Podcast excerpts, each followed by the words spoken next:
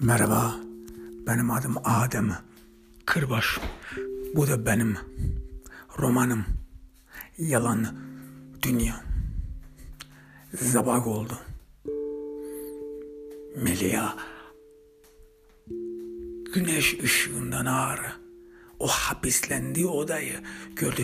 Kendisini gördü. Ve hissetti ayakların arasında birikmiş bir kan gölü vardı. Ve o kan gölüden zerreler, saç türü olan incecik damarlar ondan uzaklaşıyordu.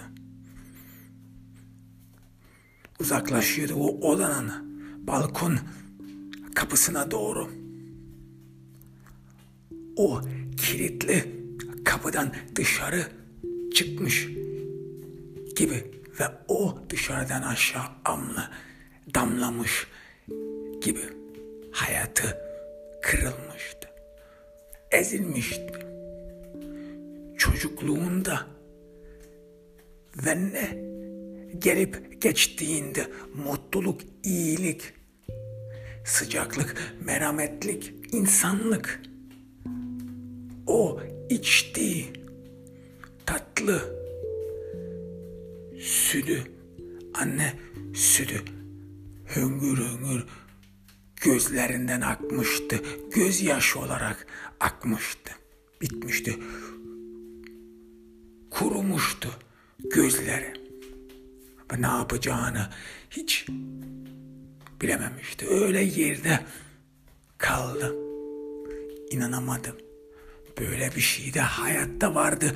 Gözleri ilk defa görmeye başladı. Sanki ayılmış gibiydi. İnsanlığın gerçek bu soğuk dünyanın, acımasız dünyanın gerçek yüzünü görmüştü ve hala inanamıyordu. Gözlerini ve tüm düşüncelerini, aklını, fikrini nereye tapınacağını, hangi fikire, hangi düşünceye ve imana adanacağını da bilmiyordu. Öyle de dura kalmıştı. Vücudunda da bağırası geliyordu. Çığlık atması geliyordu. Ama bir ihtimalinde onu da beceremedi. Kuvveti yoktu. O arada o duvarlara baktığı anında o yüzü görülmeyen, hafiften belli olan hikayeler, insan trajedilerini görmeye başladı. Anlamaya başladı. O onlardan birisiydi. Şimdi de onların nedeni de gördü. Haberde ona. Haberdar olmuştu. Bu evde, bu hapiste, bu zerrede mutluluk yoktu. Bu evde insanlık bir, bir ihtimalinden çekiliyordu. İnancın eriliyordu, eriyordu. Meliha o arada duvarda bir saat gördü. Saat eski görüküyordu ve saat on ikide durmuştu. Saat kıpırdamıyordu. Sanki kalmış gibi. Ama bu sus, suskunluk, bu sessizlik, saatten hiç ses filan gelmiyordu. Kıpırdama sesi, bu ıssızlık, hatta asap bozucuydu. Bu ıssızlığın zonklamaları bile çok huysuz ediciydi.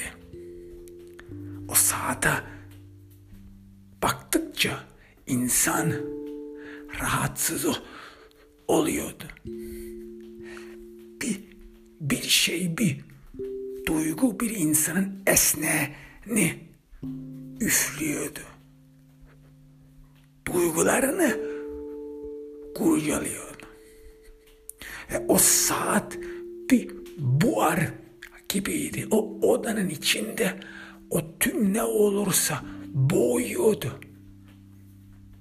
Ama yine de bir insan, bir insanın gözleri o saate baktığı anında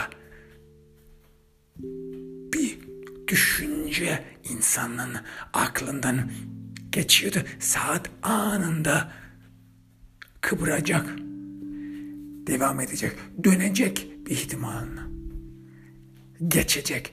Ne olursa olsun bu arada, bu, dü- bu dünyada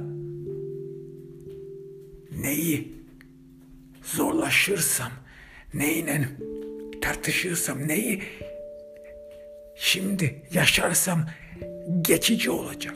O saatte onun haberi, haberi darı olacaktı. Geçmişi görsetmek olacaktı. Bir insana umut verebileceği gibi, yani ne düşünüyorsun, ne hayal kırıklığına vardıysan anında bir dakika sonra geçici olacak. Düşüncesine bir insan öyle bir tuzak ediyordu beyninde, aklında, ama saat kıpır damıyordu, dönmüyordu. Öyle kalmıştı. Ve öyle kalmanını hissettikten sonra insan bir hayal kırıklığına düşmüştü. Berbat ol, oluyordu. O hevesi tamamıyla kırılıyordu.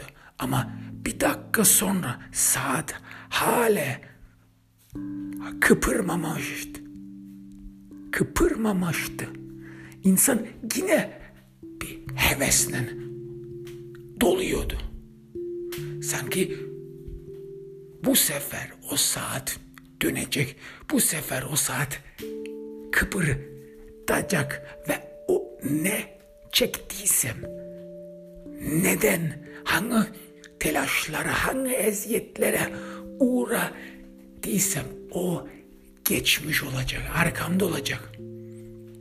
Yani bu bir hayatın döngüsüydü. Oh, o saatte her bakanı, her o odada olanı bir tuzağa düşürmüş gibiydi. Yani hayatın sessizliği, hayatın suskunluğu, hayatın boğar boğukluğu ona insanı uğratıyordu ve tamamıyla insanın içini yıpratıyordu. Saat kıpırdamıyordum ama onun yerine insan her dakika, her saat, her, her gün saatin geçmesini hissiyordu, his edebiliyordu. O ıssızlığın, ses kesilliğin zonklamalarını insan hissediyordu. Atışlarını hissedebiliyordu ve o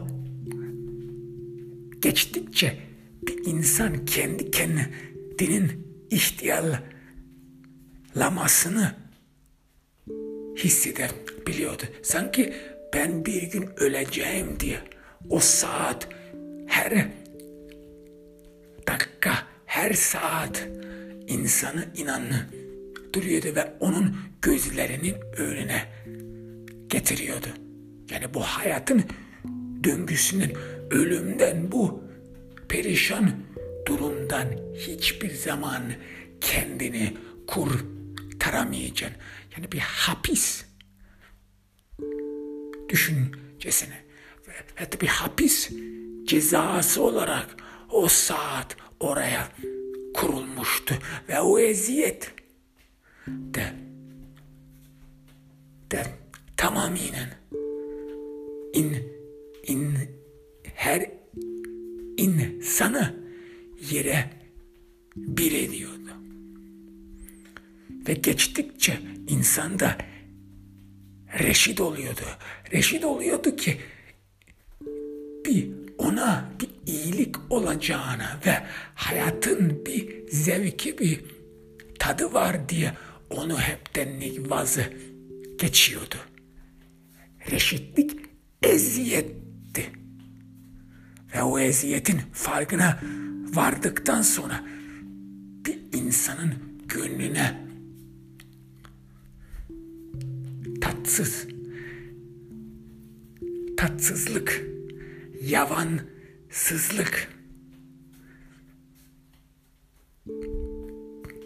çöküyordu.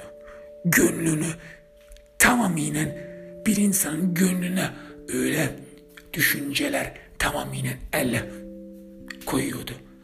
Ve or ondan sonra insanın yüzüne daha tebessüm filan yüzünde görükmüyordu. Öyle bir saatti. Meliha vücuduna baktı, ellerine baktı. İnanamıyordu. Oraya, o odaya hapislenmişti. Ve hiçbir yere de gideceğini de bilemiyordu. Yani ne biçim bir dünyadı ki, ne biçim alt üst dönmüştü onun dünyası. Birkaç gün önce ne mutluydu ki o evinde, babasının köyünün evinde, o saf dünyalarda içi ne biçim bir mutluydu ki o mutluluğu bunun yerine kurban kesti. Onu terk etti.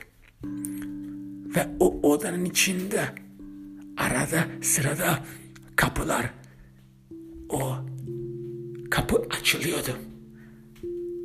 İçeri bir erkek giriyordu. Yüzü arada sırada gülüyordu. Başkalarının hiç gülmüyordu. Ötekilerin yüzleri ifadesizdi. Başkalarında ifade vardı. O kadar insan, o kadar erkek o kapıdan girdi, girdi ki Meliha daha yüzlerini tanımaz oldu. Tek vücudunu gördü ve onu onu taciz eden, onu eziyen, ezen vücutlarını gördü. Ve her, her zaman da yeniden parçalanıyordu.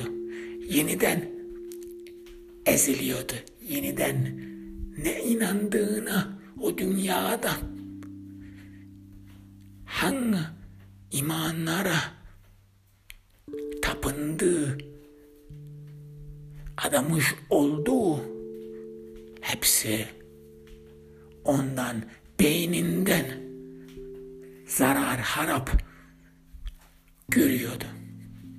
Ve her anında, o kapı açıldığı anında, tek kötülük gördüğü anında içinde yine de bir umma vardı. Umma vardı ki bu iş gerçek olamaz diyordu kendi kendisine. Çünkü ben hayatta kötülük yapmadım diyordu. Bu benim payım olamaz diyordu. Ben kötü insan değilim diyordu. Bana, bana nasıl olur böyle diyordu. İnanamıyordu ama yine onun için her zaman o kapı açıldıktan sonra içinde bir umuyordu ki bu sonu olacak diye. Bu iş açılacak diye, diye. Belki de bu hepten bir kabus. Kabus da bu uykudan, bu dehşet verici rüyadan anında kalkacağım sanıyordu. Ve aya ve odamda, babamın evinde uyanacağım diyordu. Ve bunun hepsi de geçmiş olacak diyordu. O merakla her zaman o kapı açıldığı anda onu düşünüyordu. Bu gerçek olamaz diyordu kendi kendisine. Zihninde ona tek umut veren düşünce odu. Çünkü öyle mahvolmuştu ki, yani ona ne olduğunu, neler geçirdiğini dile değil, aklından, zihninden bile geçiremiyordu. Yani inandığı insana, güvendiği insandan ezilmiş diye, arkalarda bırakılmış diye, orada hayatından mahrum edilmiş durumda o odanın içinde. Ama ne ummudiyse, neye dua ettiyse hiçbir şeyi duyulmamıştı. Duyulmadı. Orada gün gün aç bırakıldı. Gün gün tecavüz edildi. Her gün, her gün o iğrenç odanın, o iğrenç kokunun içine girdi. Tüm vücudunun içine kapladı. Öyle kapladı ki kendi kendine Meliha vücudunun kokusunu hissediyordu. İçinden hissediyordu. Ve o kokuyu mutlaka ömür boyu üzerinde hissedecekti. İnsanlık işte. Ondan sonra birkaç gün sonra Meliha tamamıyla karşıda daha koymadım. Önce elleriyle, kollarıyla kendisini savunmak çalışmıştı. Bu ne inandığını içinde, bu yanan mumu korumak istemişti. Ama geçtikçe o savunmaları da kendisini korumaları, saflığını korumaları filan en sonunda hiç yardım etmemişti. Hiçbir şeye aklından, zihninden geçirip de başaramamıştı. Ve en sonunda bu hayat diye karşı dağa koymadım. koymadı. O gün de çatıda yağmur damlaları hissetti. Onları şakır şakır şehirlere vuruyordu. Çatıya vuruyordu. Sanki ki birisi onun isminde, onun adında ağlıyor gibiydi. Kapı açıldı. O sefer bir kadın girdi. İlk defa Margarita ile tanıştı Meliha. Bu senin hayatın. Bundan sonra dedi, elinde de yemek vardı. O elinde yemek Meliha için tek bir İki alternatif veriyordu. Acık, yemek yeme öl, ve hatta yemek ye, yaşa. Ama ne biçim yaşam? Öyle mi? Öyle hayatta mı yaşayacaktı? Bundan sonra hiçbir yere gidemezsin dedi Mar Margarita. onu Meliha da biliyordu. Hayatı o kadar iğrençti ki kendi kendine demişti, ben bundan sonra nasıl babamın evine geri gideceğim, nasıl o yaşadığım köye gideceğim, onu hiç bilmiyordu. Nasıl edeceğim? Onun geçmişine tamamen çamur çorak batmıştı. Onun dünyası batmıştı. Katlarca, katlarca çamur çorak yuğlanmıştı. Orhan Meliha'nın bir gideceği yeri yoktu. Hayatı tamamen bitmişti. Öyle hissediyordu. Nasıl gidecekti? Nasıl babasının gözünün altına varacaktı? Ne kaldı ki? Meliha yedi yeme. Hayatta kaldı. Hayatın bir çözümünü bulmak sandı.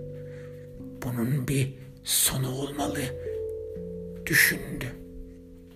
Ben hayatta kimseye kötülük yapmadım dedi. Belki de bana bir gün bir iyi bir şey olur dedi. Belki bunlardan, buralardan kurtulur, kurtulurum dedi.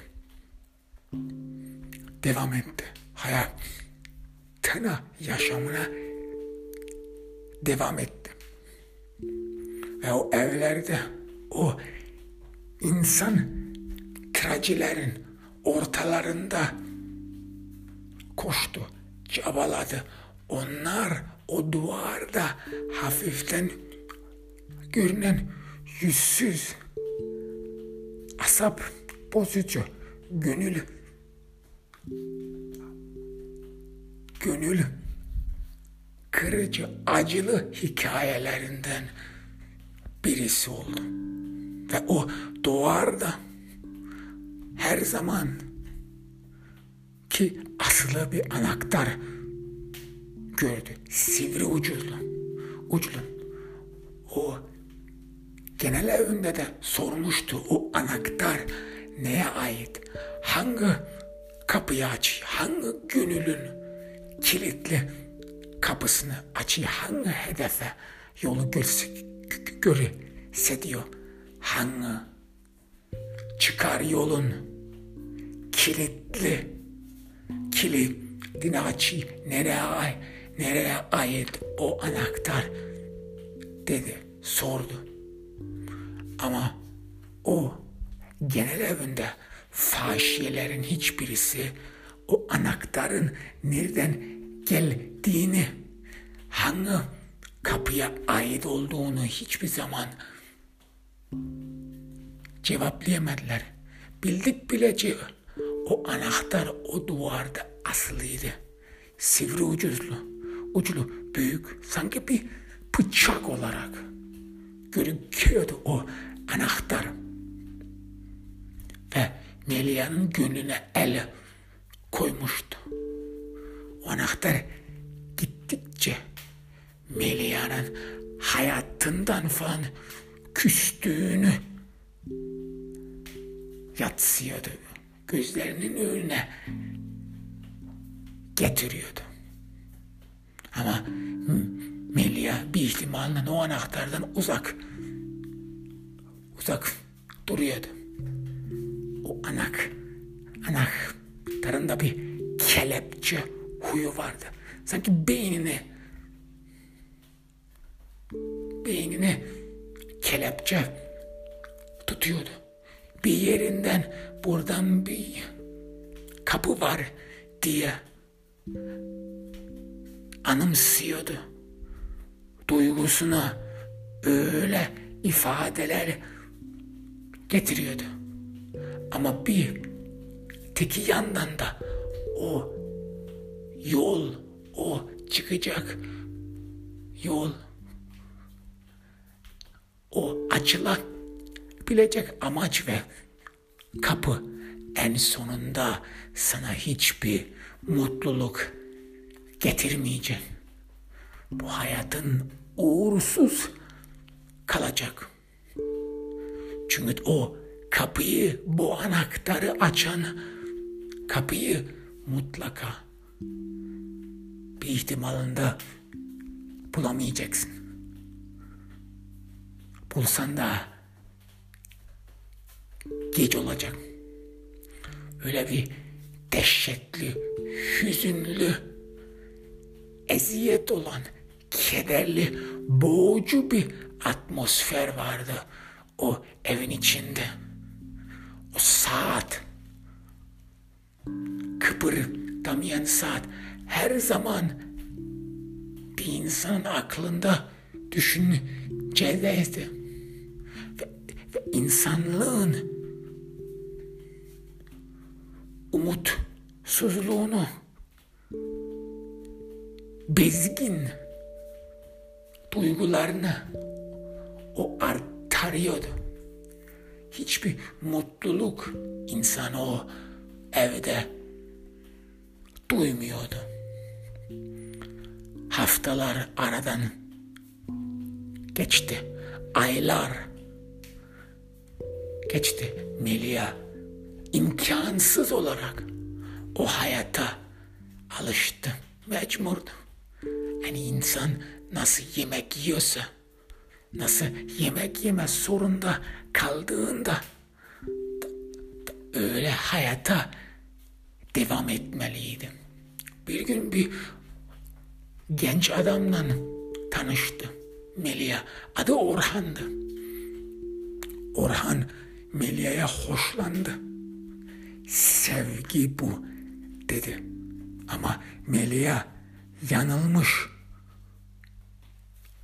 Kurbağa sevgi adını ağzına filan almıyordu. Aklından bile geçirmiyordu. O param parça olmuştu. Mahvolmuştu. Berbat olmuştu. Bir hayal, hayala tapınmıştı da. Mutluluğunu kurbanı kesmişti. Hayır, Meliha için sevk, aşk diye bir şey yoktu. Ama yine de o Orhan'a hoşlanmıştı. O kötü gününde, o berbat yerde ona yine de umut veriyordu. Orhan da Meliha'yı kurtarmak istiyordu. Ondan beraber yaşamak istiyordu. Meliha, Meliha başta güvenmemi, güvenmedi. Nedir? Erkek cinsinden, erkeklerden ben tek zarar gördüm dedik. Kendi kendisine erkek cinsinden Meliha tamamıyla nefret etmişti. Güvenmiyordu. Ve beni de bu yine tuzağa düşürecek diye korkuyordu. Başta Meliha Orhan'ın dediklerine çok önemsememişti. Saçmalık demişti. Benim neyim sevilir ki? Neyim var ki? Gözümde, vücudumda, yüzümde hayat mayat süzüldü. En sevgi, içtiğim süt, çocuk sütü, hüngür hüngür gözlerimden gözyaşı olarak aktı. Bezginim, hayatımın tadı madı yok da. Hevesim kırıldı, cesaretim kırıldı. Benim neyimi seviyor dedi Meliha kendi kendisine. Ama yine de Orhan ısrar ediyordu. Sanki o o Meliha'nın gözlerinde, içinde bir bir şey görüyordu. Meliha'nın gözünü gözü görmedi bir şey. Ama gittik gittikçe Meliha da bu ona inanmaya başladım. Başladı. Belki bu olur dedi. Belki benim hayatım aksine döner dedi ve gittikçe o da Orhan'la beraber planlamaya başladı. Kaçacağını, özgür olacağını, bir yerde yaşama, yaşam sürdüreceğini. O da inanmaya başladı. Ama o gün Orhan'la kaçacağı gün, planladıkları gün Orhan gelmedi. Meliha yine hayal kırıklığına vardı. Ama ağlamadı. O sefer ağlamadım. Meliha bilmiyordu ki. Bilmiyordu ki Orhan araba kazasına rastlanmıştı. Asıl kazada durumu yoğun değildi. Arabanın içinde tekti bir başka ara arab arabaya çarpmıştı. Durumu yoğun değildi ama Meliha'yı daha görmeyeceği, ona da ulaşamayacağı, onların gönlü de kavuşamayacak. Öyle düşünceler aklından geçtiği anında ürperdi. Tamamen korktu. O dehşetli düşünceler Orhan'ı o kadar telaşa attı ki felç vurdu. Kalbi Meliha'yı gerçek seven adamın kalbi durdu. Korkudan göremeyeceğim diye. Meliha'yı Orhan o dünyada, Meliha'nın hayatında tek tek seven adam olacaktı. Meliha önüm semedi, alınmadım. Erkek cinsi dedi. Gelme diyse gelmesin, uzak dursun. Yine hayatına devam ediyordu. Ama bir gün farkına vardı ki hamileydi. Çocuğu olacaktı. Bu düşüncede Meliha için çok asap bozucuydu. Onun hayat hayatına, o yaşadığı dünyaya çocuk getirme. Ne biçim bir saçma salak düşünce dedi. Ama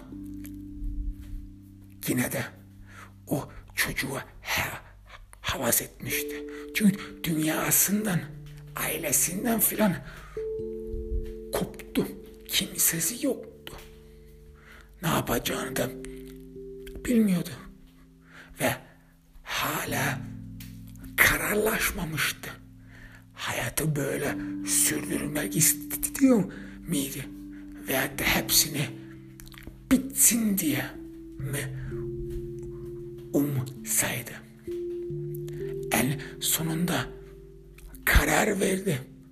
Çocuğu bu dünyaya getirmek istedi.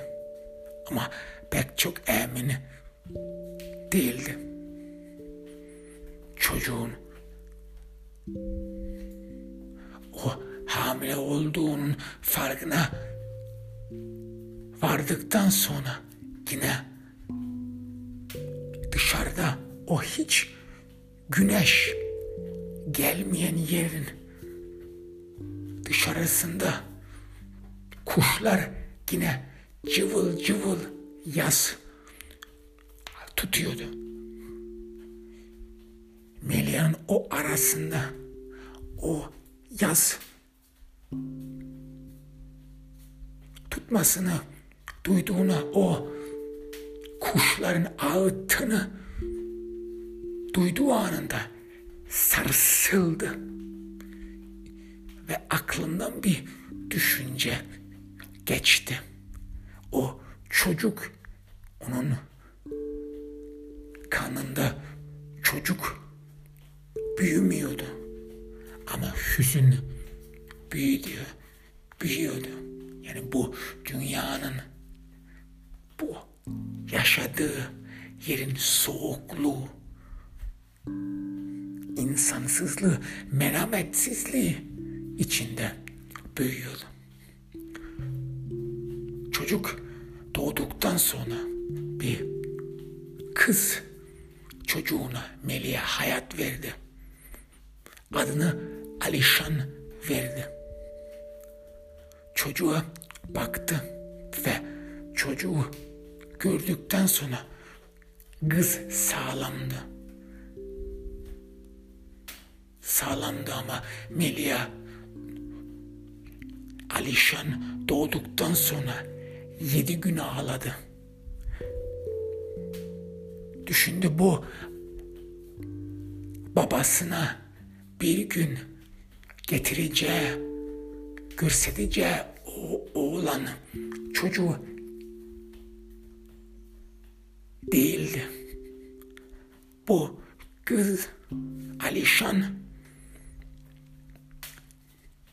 hiçbir zaman o geçmişlerini unutabilmek ona yardım edecek çocuk değildi.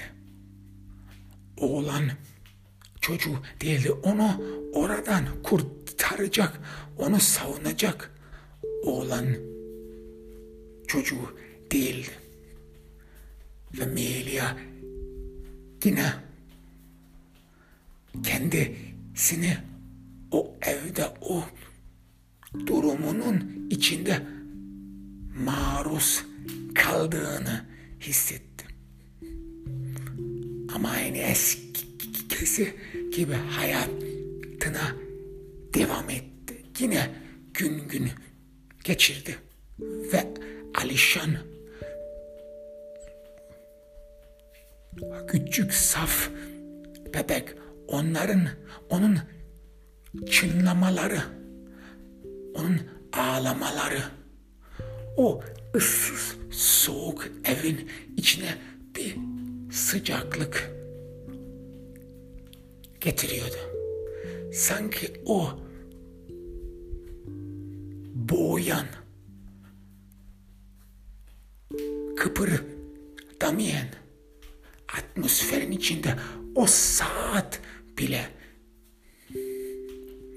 aman görse diyordu. O soğukluğun içinde insanlık gelmiş oluyordu. Ve o dualarda insanların trajilerini sunan soğuk, solgun dualardan da bir sıcaklık o evin içinden esiyordu. Ama yine de o sıcaklık geçiciydi. Alişan'ın çınlamaları, ağlamaları, insanlık kökleri yine de o ıssızlığın içinde boğuluyordu. Gittikçe hafifleniyordu ve o atmosferde, soğuklukta, merham, merhametsiz dünyada bir iz, bir zerre bile bırakmıyordu. Meliha bir gün Alişan'ı tek bırakmıştı. gitmişti yanına. Gitmişti ve yerde ayak izleri gördü. Ayak izleri Ali, Alişan'ın odasına doğru tam kapının önünde durmuştu. Neyse, kim olduysa ve o kapının önünde hafiften ayak ve el izleri gördü Meliha. Kapının üzerinde el izleri gördü. Sanki o uyuyan çocuğu izlemiş birisi diye. Öyle anlam anlam duruyordu o izler. Meliha öteki kadınlara sordu, kimin izleri bu? Kim çocuğumu izledi diye. Güttü, baktı ama kadınlar bir ihtimalle cevap veremiyorlardı. Çünkü onlar orada iz filan görmüyorlardı. Sen aklını mı yitirdin diyorlardı Meliha. Meliha'ya burada iz yok diyorlar. Sen o iz tek beyninde diyorlardı. Meliha da öyle düşünmeye başlamıştı. Belki bu izler hiç aklımdan aklımdan çıkmıştım. Belki de bu izler ruh izidir diye düşündü. İhtimalle cevap veremedi. Bir gün oldu. Sabah kalktı ve derinde derininde bir soğukluk hissetti. Bir hasta edici soğukluk. O zamana kadar bu yaşadığı dünyaya dayanmıştı. Yaşamaya başarmış ve becermişti. Ama o, o gün kendisini hasta hissediyordu. Ve bir müşterinin yanına, onun evine gitmek zorundaydı. Bu da hiç iyi, iyi bir şey değildi. Kederli düşünceler. Onun gününde hiçbir sıcaklık yok diye. O müşterinin evine gitti. Onun evinde yine bir tuhaf düşünmeler aklından geçti. Ve, ve o köyde babasının evini yine düşündü. Haftalarca, aylarca o evi hiç düşünmemişti. Aklından falan geçmemişti. Çünkü yaşadığı hayatı o kadar utangaçtı ki. O kadar namussuz bir hayat yaşıyordu ki o eve, köyde, yaşadığı yerine, toprağa, kökenlerine geri döneceğini hiç aklından geçirmemişti. Ama o gün o yerde yine aklına gelmişti. Hafizasında gençliğini ve çocukluğunu yeniden duygulamıştı. Yeniden havasını, gençliğin hevesini anımsamıştı. Müşteri bir soğuk bir erkekti. Kötü ruhlu, niyetli. Meliha bunları ayrılmaya başlamıştı. İnsanın yüzünü görmeden, çünkü her bir ihtimalinde O insanların hepsi de aynı. Görükü aynı yüz ifadesi var ama yine de onların arkasında onlar, onların gönlünü, aklını alabiliyordu. Ve Meliha da bu bir kötü insan olarak farkına vardı ama yine de ne yapacaktı? Hayatına devam etti. Ve o, o müşteri de o kadar yabaniydi, o kadar bir sinirliydi ki Meliha'ya yine tecavüz edildiği gibi geldi.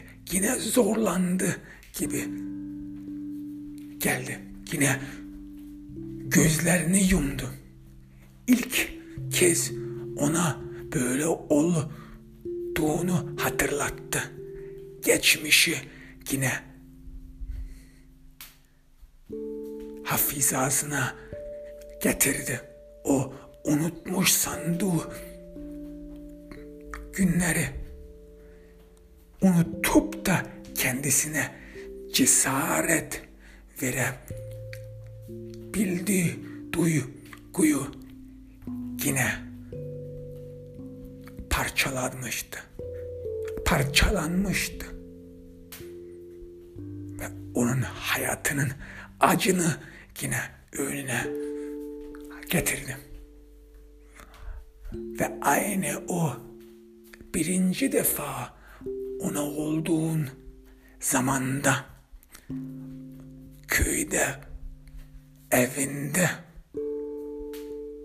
annesinin öldükten sonra bir Ermeni kadının pazarda ona verdiği mumun yandığını gördüm. Her karda, her fırtınada ne gelirse gelsin o mumun yandığını gördü. Yine gördü. Ama bu sefer mumun ateşi sönmek üzereydi. Meliha'ya bu ayıldı. Onun hayatı sona eriyordu. O haber onun zihninden geçti. Ve o kadar acılıydı ki, o kadar üzücüydü ki Meliha gözlerini kapattı. Gözyaşlarını döktü. O döktüğü gözyaşlarını onun hayatına ilk kez bir sıcaklık verdi. Yanaklarında annesinin onu çocukluğunda yanaklarının öptüğü dudaklarını hissetti. Ona verdiği değeri hissetti. Annesinin sevgisini hissetti. Ve annesinin onun hayat hayatından çalındığını hatırasına getirdi.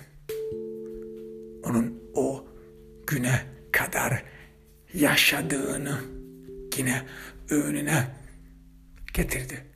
Çocukluğun hevesini, çocukluğunun güzelliğini son defa gözyaşları döktü. Müşteriyi tatmin etmişti. Aynı her zamanki gibi